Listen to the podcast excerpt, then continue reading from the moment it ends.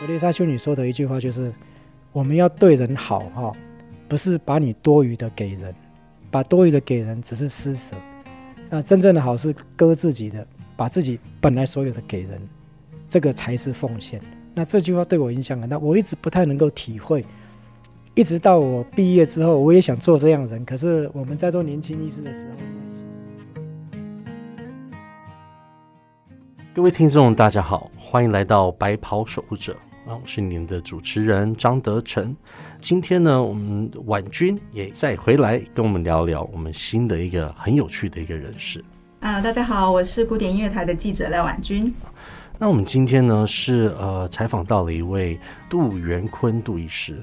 那他是在义大医院的院长，这号人物呢，嗯，真的好像是电影里面常常会看到的一个男主角啊，就是说他的使命感，还有他的呃人生所做的很多事情，真的是，如果今天没有见到这号人物，我不一定会觉得有这号人物存在台湾。那嗯，婉君你觉得呢？杜元坤院长那时候要采访到他之前呢，其实我做了蛮多的功课，那一直会觉得说这个是神吧，这是人吗？就是觉得呃，他对于他的呃，就是工作上的坚持，还有他持续奉献这样的精神，我都觉得说，呃，这个是他面对媒体特别讲的话吗？还是说，呃，他真的实际上就这样做呢？后来我发现，我去看过他非常多的访谈，他几乎都是。每一次他在跟观众或者是听众分享这些事情的时候，那个眼神都是亮的，所以我觉得是呃访谈之前呢就还蛮佩服这样的人物。那访谈之后呢，其实更觉得呃，其实那天访谈完之后，我觉得对我我自己来讲是有蛮大的收获的，而且也很感动，很佩服。可能到后边已经不是佩服，是蛮欣赏的，有点对不对？然后他是不是有一个绰号叫“疯子医生”？是因为他做了很多事情，我相信在当下应该是没有什么人愿意这样子去冲锋陷阵的去尝试的。诶，大概跟我们介绍一下这位疯子医生的背景。好，杜元坤杜院长，他现在是呃义大医院的院长，那他本身呢是骨科的权威。过去呢，呃，他在骨科的这个部分呢，其实自己除了他自己的骨科医师的这个部分以外，他其实还自己，他他说笑说他自己是斜杠的医生，因为他发明了，或者是说他做过很多其他的这个，从开刀到接血管到神经缝合，无一不会。他是台湾显微及臂神经丛手术的先驱。呃，我们采访他的时候。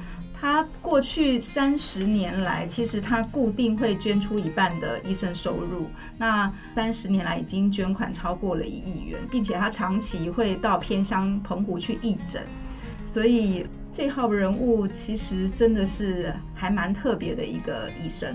嗯，不是给时间而已，还有给钱而已，是给了心啊。对，等于是他命都给了出去了，有一点。对。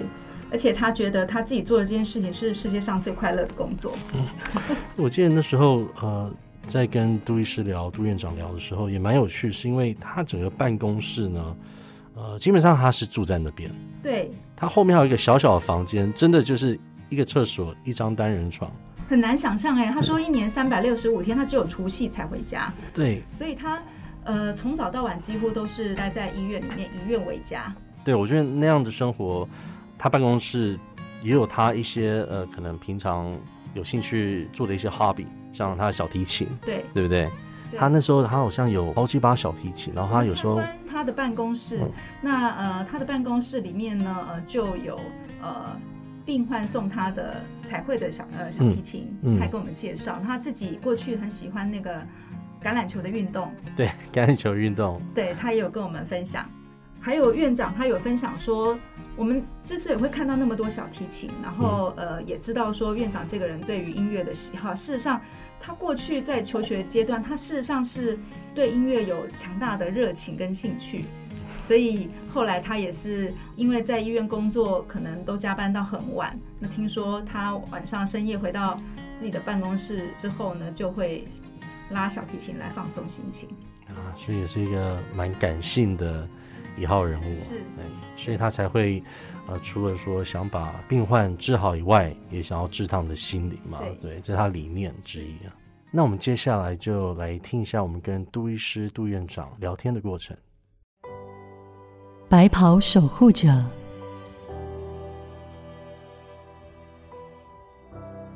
欢迎收听《白袍守护者》。今天排保守护者的团队呢，来到了高雄的义大医院，跟我们的院长杜元坤杜院长聊聊。杜院长呢，他是一般人眼中的疯子医师，那也有说他一天看诊超过三百号，每月开刀超过百台。那他的时间管理又是什么呢？他是呃神经显微手术科的权威，今天很开心来到义大医院来跟杜院长聊聊。那杜院长你好。啊，主持人你好啊，各位听众朋友大家好，我是义大医院杜元坤。杜院长，您看起来是都是这样子春风满面的。那其实你过往的这个从医之路，你自己觉得你自己是一个什么样性格的人？又是怎么样踏上这个从医之路呢？我每天老实说都精神很好，可是呢，大家从一般媒体上也知道，我每天就睡四个小时。那因为我自己觉得值得。值得。我常常说哈，人哦，生前少睡，死后长眠呢，不要睡太多，那你死掉之后才有好的名声啊。那其实哈，以我本身的个性哦，大概三个词哈，跟大家分享了。第一个就是精力充沛，就是不服输的个性，喜欢创新，喜欢挑战。那从小就是精力充沛，从小就是喜欢打球嘛哈。那到读到高中去练拳击。练拳击的时候被人家笑说，哪有读台南一中来练拳击的？所以你喜欢的运动都是属于重量级的运动，包括打橄榄球啊，或者是呃拳击这一些。对我非常喜欢这种激烈的运动，尤其是有碰撞哈，然后可以挑战极限，这是我个性。第一个就是精力充沛，喜欢挑战。那第二个个性呢，就是说刀子嘴豆腐心。我这个，我想我这个讲话有时候比较利一点哈，有时候讲话会伤到人，那但是其实心里很软。那我想可能跟我生长背景有关系，因为我父亲是个律师。那我常常听他讲话不是很客气的样子。我本来以为男人就要这样，后来觉得好像不是这样。人可以不需要讲话那么利，还是可以做一些事情。那这个在后来慢慢我从医的过程有体会到。那时候父亲是律师，可是他会希望他儿子当医师。这个很好玩。其实我父亲是律师哈，那我小时候非常崇拜他。那个时候法院没什么特别管制，那我跟着他到法院去，那看他在辩论啊，我的心目中他简直就是跟我一个偶像哈那我一样。那我也觉得我想做这样的人，但问题是呢，我父亲跟我说我这个人个性太直了，然后讲话又不会拐弯。他说你头脑不够灵活哈，所以当医生就好。我听了这好像在侮辱医师呢哈，可是他说。本来就是当律师的头脑要很灵活，他认为我不太会拐弯，所以他认为我如果当律师，我一定是一个不成功的律师。那因为我从小三岁就开始家里呃要我学小提琴，那小时候是不拉琴是不能吃饭的，一定要练习拉琴，拉完才能够吃饭。在这个过程中，我就跟我爸说，那我以后想要当音乐家。对对对，我想当音乐家。那我爸说，当音乐家恐怕在生活上还是有个问题的，不一定能够，啊，就是收入方面可以理想。那因为当时我是在台南出生，那台南很多，啊，很会念书的子弟都去都是念医学系嘛。那在我来讲，因为我的祖父祖母啊，都是因为糖尿病啊、截肢啊，或者是像我外祖父是因为盲肠炎、腹膜炎死掉。其实那时候遭遇很多这种家人哈。生离死别，觉得很心理感受很大。我觉得那如果能够当这个职业帮助人，那其实也是很好的事情。所以当初就是因缘际会，这样一路过来。但是我其实从来没有放弃当个从事音乐家的这个心愿，因为我当初我考上台北医学大学的时候啊，我爸跟我说，爸爸也是台大，妈妈也是台大，怎么生个儿子没考上台大？我这个对我侮辱很大。他就跟我说，你你一定要重考。后来我果然去重考，我重考。考上师大音乐系，那我就觉得，哎，我应该当个音乐家不错。后来我就回去跟我爸说，哎，我重考考上。我老爸说，哦，那很好啊，那赶快行李拿一拿去台大念。我说没有啦，我念师大。啊，师大有医学系哦。我说不是了，音乐系。然后他就跟我说，好，那你考上，你你去念可以啊。我觉得我老爸好开明哦，以前从小感觉上他不是那么开明。他说：“你去练，他学会自己出。我想一想，那得了哦，哪会自己赚钱呢？后来是乖乖的鼻子摸着回去当医生。音乐就变成了你自己的兴趣了。对，音乐变成我的一个兴趣。那么很多时间呢，因为我都住在我办公室，很多时间如果有时候白天哈很忙，那有时候一天病人现在很多都看到四百多个，那到看完晚上十一二点，那时候你心理上你会觉得你想要给自己一些呃对放松的时候，那我就会在晚上拉琴。那拉琴的时候也是有所选择，因为我们医院的警卫如果是比较有资深的警卫，那他们知道说这个院长晚上有时候会拉琴，他就觉得还好。可是有些比较年轻的警卫，他们会说：“哎呀，奇怪，怎么晚上有那个声音呢？”会吓一跳。所以后来我慢慢也拉琴，在医院的时间比较少。可是如果有像音乐会要表演，还是会需要练习。那有时候就会租一些像说啊音乐教室哦，比较不会吵到人。那音乐到现在我还是非常喜欢，就是这个对我来讲很重要，在我的心灵上面是一个平衡。你曾经讲过说，呃，医师是你认为世界上最快乐的工作。然后呢，你也花很多的时间沉浸在这个医师的工作上面。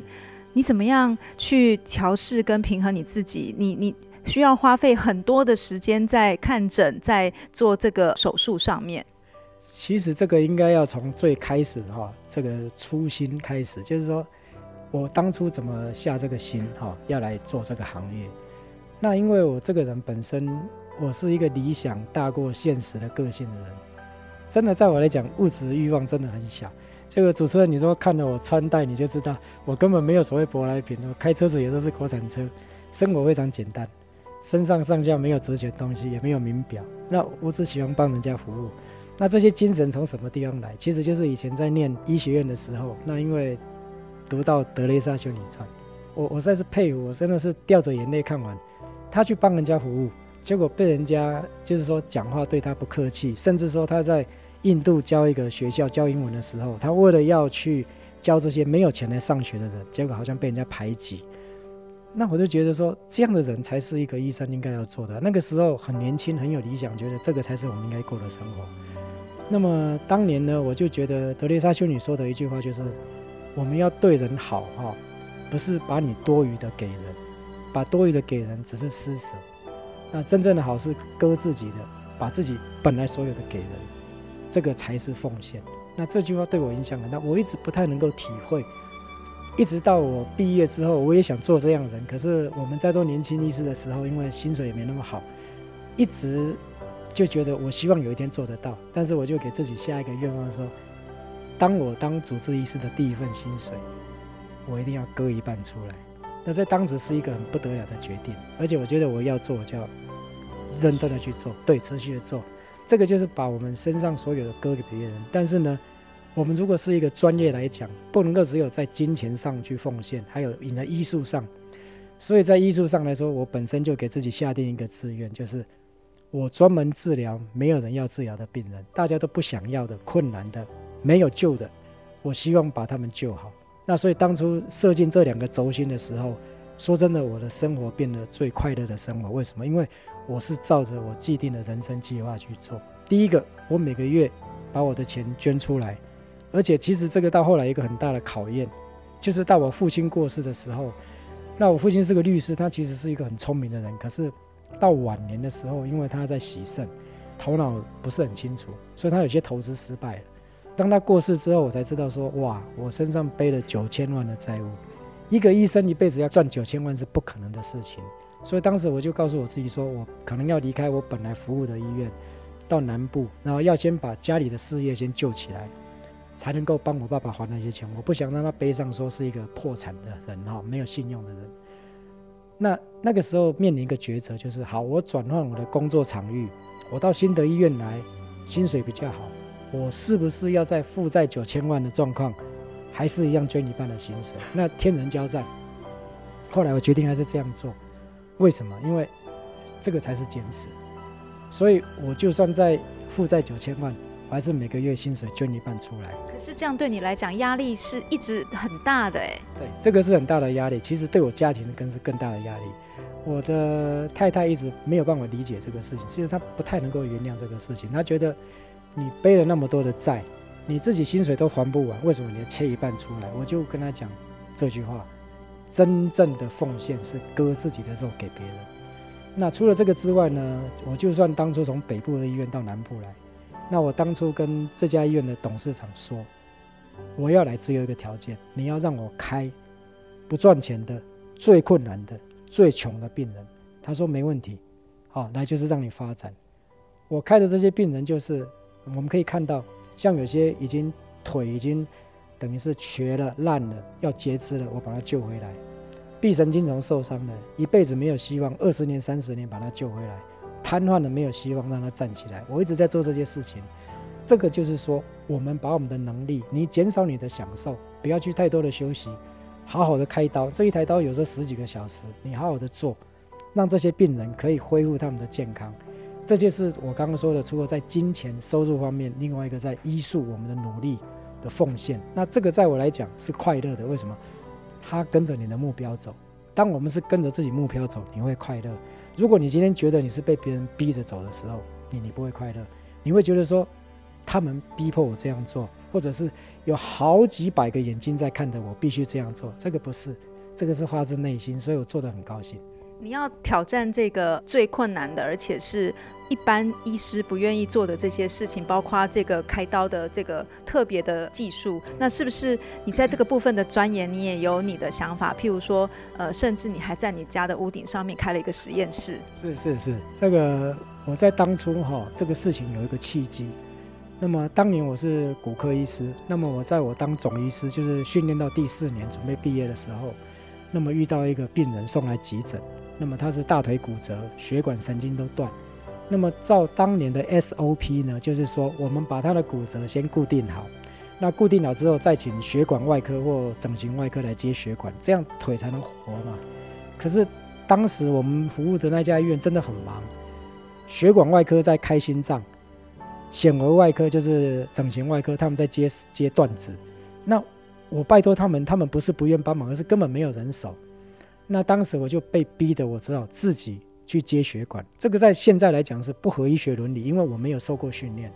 可是因为我在当没有人手，对，因为没有人手，而且我曾经看过别人怎么接，我就硬着头皮把那个血管接起来。我我还记得我当初手抖得要死，但是没办法，因为没有人教，不救的话那个腿肯定就是要截断。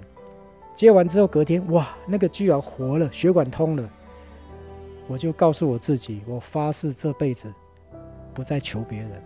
所以在第三天，我马上把我们家顶楼整个装潢哈，请人家来估价，把它拆拆掉来做一个实验室，做一个自我训练中心。在当年的骨科是没有人在接血管的，那我去买显微镜、买器械，然后去市场买兔子啊。甚至去买老鼠回来自己接，自己麻醉，自己练习就对了啦。是的，那所有都是我自己练习，甚至要自己麻醉，甚至有时候会被老鼠咬，因为你麻醉不够的时候，它会过来咬你啊。麻醉过头，它就死掉了。所以自己要训练麻醉，所以被人家称为疯子医师。因为我觉得，我为什么要做这个事情？因为我必须斜杠人生。当我要帮助病人的时候，如果我只做我自己会的，但是他今天有遇到其他科需要帮你，可是人家没有空的时候，你怎么办？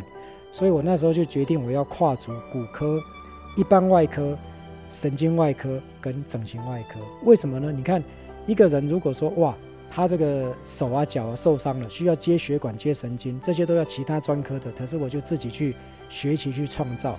另外，比如说这个病人可能神经受伤，你必须要拿他的肠、哦肚子里面或胸部里面的神经来接，那这个一般外科我也自己做。所以所有功夫都自己训练出来，所以被人家称为疯子医师。原因就在这个地方。一般的医院体制、医疗体制其实是没有这样子的先例可循的。对，不止在三十年前，就算到现在，骨科的训练也不实行这一套。他们就是说，你做你自己专门的，然后让其他科来帮你做他们会做的比较次专科专长。可是，在我来讲，哈，这样的训练好处是，当然你不会那么累，但是这样的缺点是你没有办法。融会贯通，你没有办法知道别人的领域到底有什么可以用在你的地方，所以完全是一个斜杠人生。而且在我年轻的时候，医生没那么多，真的能够帮你忙的人不多，我们必须自己来。现在当然次专科很多，医生越来越多，所以年轻的医师如果不知道我这个故事，都会觉得哇，你什么为什么什么都做啊？哈，甚至连一般一般外科，像有时候小孩子啊被车子碾过去啊，骨盆破掉，我把骨头定好之后，我连肠子啊、脾脏、肝脏我都自己接，因为我本来就是一般外科出身的，后来变骨科变神经外科，所以我认为一个医生如果发挥他所有的专长可以救人，就是要斜杠人生，你对每个领域都要懂，然后呢才能够好好的服务病人，甚至当年呢有些病人，他们因为受伤之后很严重，肾脏衰竭，那必须要做手手的瘘管要去洗肾。那个时候你会诊别人来，哇，他们说，哎呀，好好忙，没时间。我当初以前呢，我在北部医院的时候，那个医院里面洗肾病人的血管、瘘管都是我接的。本来是血管外科要接的，结果让一个骨科医师在接。所以我很享受这样的生活。为什么？因为我觉得你做的是对病人很方便，对他可以不用去找别的人，你可以帮他服务。但是相对当然你会比较累。可是当你看到病人好了之后，那种笑笑容、那种快乐，你会比他们更高兴。而且你也不选简单的路走，其实你都是把自己的那个呃，就是规格定得很高，很挑战自己。那也是不是因为这样子，呃，在实验室的这些钻研的精神，后来你独创了你的杜氏刀法？呃，我从三十年前成立我的实验室到现在哈，一共创造了二十五种、二十五种杜氏刀法。那这杜氏刀法，简单来讲就是姓杜的这个家伙发明的，叫杜氏刀法。那里面包括从一开始的哈，包括把小孩子的脚趾头接到手指头来。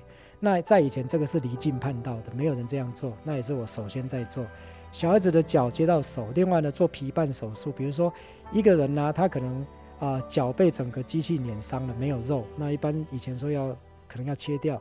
那我就把他左脚的肉移到右脚，或者背后肉移到他的脚，这样来补，或者是之后变成所谓的臂神经丛手术。那这个就很特别，这个在当初是被骂的要死。比如说一个人右手被车撞撞坏了，右手不能动，剩下左手，结果我居然拿他左手神经接右手。那这个这是我独创的，大家一定说哇，他已经一只手不能动，你还拿另外一只手神经来接，那你另外一只手怎么办？其实他们都不知道。老天爷造人的时候，把我们身体创造成一个什么组织库？有些神经你可以把它借过来，但是它不会影响到本来的肢体，所以当初也创造这个手术。再过来就是治疗像中风的病人，中风大家认为说只能做复健嘛，其实不是。我们用神经绕道也可以治疗中风，让他可以说话，不止可以走路，我可以说话，可以思考。然后再过来呢，瘫痪，四肢瘫痪。下半身瘫痪都可以治疗，那这二十五种都是杜氏刀法。那其实这个在世界外科博物馆，芝加哥的世界外科博物馆有特别把我这些刀法列出来，叫做杜氏刀法。那他们把我放在那边，有有一个像哈啊，他就写说这是一个全世界做神经的一个先驱了。其实杜氏刀法这当中这么多的手术，其实有很多的故事。你刚刚有提到说，把一个人的脚趾头接到他的手指头，可是。也许是可以用的，可是外观上面看起来，也许会让这个病患自己的嗯自信心就会受创。你那时候用什么样的其他方式来鼓励他？对对，主持人你你说的太好了。我当年哈，当把小孩子生出来，他没有手指头，那我把他脚趾头接到手，他第一个要面对问题是，那我的脚会不会怎么样？我跟他说不会，因为我是拿你第二个脚趾头，所以你还是可以穿拖鞋，看不太出来。我不是拿大脚大脚趾，因为一般。一般在整形外科都是拿大脚趾，我没有，我拿第二指，所以他鞋子穿的看不出来。第二个就是说，你接上来之后，小孩子第一个感觉就是，如果你没有好好训练他，他接上去的手指头，他手他还是会藏在口袋，他不想让人家看到他的手指头是不一样的。但是呢，从我发表的论文，我所做的结果研究发觉，一个脚趾头在脚上，它可能长度只有两公分、三公分。长大到手的时候，它会跟着手一起成长，这是非常惊奇的事情。这就是生命的奥妙。的确，这是生命奥妙。当你把脚接到手，它会长长，而且呢，你不止让它在外观上长长，你知道病人的心态上，我做了一件事情，我跟他们说，你们要练小提琴。那这个病人的家长，第一个就是说，怎么可能？他手指头才接过来，而小提琴是很高超技术的，为什么可以学？我就告诉他们。一个正常人的小孩子都不一定去学乐器，钢琴、小提琴。可是，当你让你的小孩子，不管是男生女生，你让他学琴的时候，当班上手指头都好的人不能拉出美丽旋律的时候，你的儿子、你的女儿可以，他可以很骄傲的把他的手拿出来。所以当初我就把我开过刀的小孩子，我送他们琴，甚至我跟他们说，去跟老师学，学两三年回来，把琴带回来。跟医师爷爷一起演奏。那我在门诊有时候会听到乐器的声音，就是他们回来看我，一年回来看一次，跟我一起演奏。那他们遇到最大问题是老师不愿意教，也就是说，当我送他们琴的时候，我从最小的四分之一的琴、二分之一、四分之三到一的琴，一直送给他们。他们爸爸妈妈说其实不用了，后来经济好一点，我说不一样，我送他的琴意义是不一样。那遇到最大问题是老师不教，老师不教的时候，我都会打电话给老师。那他们很多人知道我当年脾气不是很好，我就跟他说，我以前在台北拉琴的时候，你你可能还在地上。玩玩玩玩弹珠的哈，我说我是老前辈，就让我拜托你教这些小孩子啊，小孩子学会我来出，好好教他们。我说这个对他一辈子太重要。那很多老师听到我讲也是很感动，也在教小孩子。那些小孩子慢慢的都会跟我一起哈，一起成长。那以后不一定能够成为在音乐多杰出表现，可是在他成长成长过程，他可以很骄傲的跟他同学说：“你看，医师爷爷把我脚趾头放到手上来。”他可以演奏乐器，那么也有分不一样。如果今天是他本来是八个指头、七个指头，我把它接成八个或九个，他可以弹钢琴。可是如果本来都没有指头的呢，我就把它各接一支，他可以拿棒槌，可以敲鼓。那如果他大概有六个指头，他就可以拉琴。可是比较重要是，他如果是左手只有只有一个两个指头，那不行，因为我们要按按这个弦。可是如果右手是缺指头。他只有三个指头就可以拿弓，所以我都看病人的需要，我会跟爸爸妈妈聊说，哎，他其实学什么乐器可以？其实大部分的爸爸妈妈都可以接受，所以我是觉得因材施教很重要，因为他先天的曲线，你把它补了之后，让他有一条路可以走出来，所以你必须站在病人的立场想这个事情。我知道你为什么说医师是世界上最快乐的工作了，因为你不只医他的身体，你可能你还医他的心。你从很多的部分去了解到病人他真正对于这个身体上面跟心灵上面的需求需要，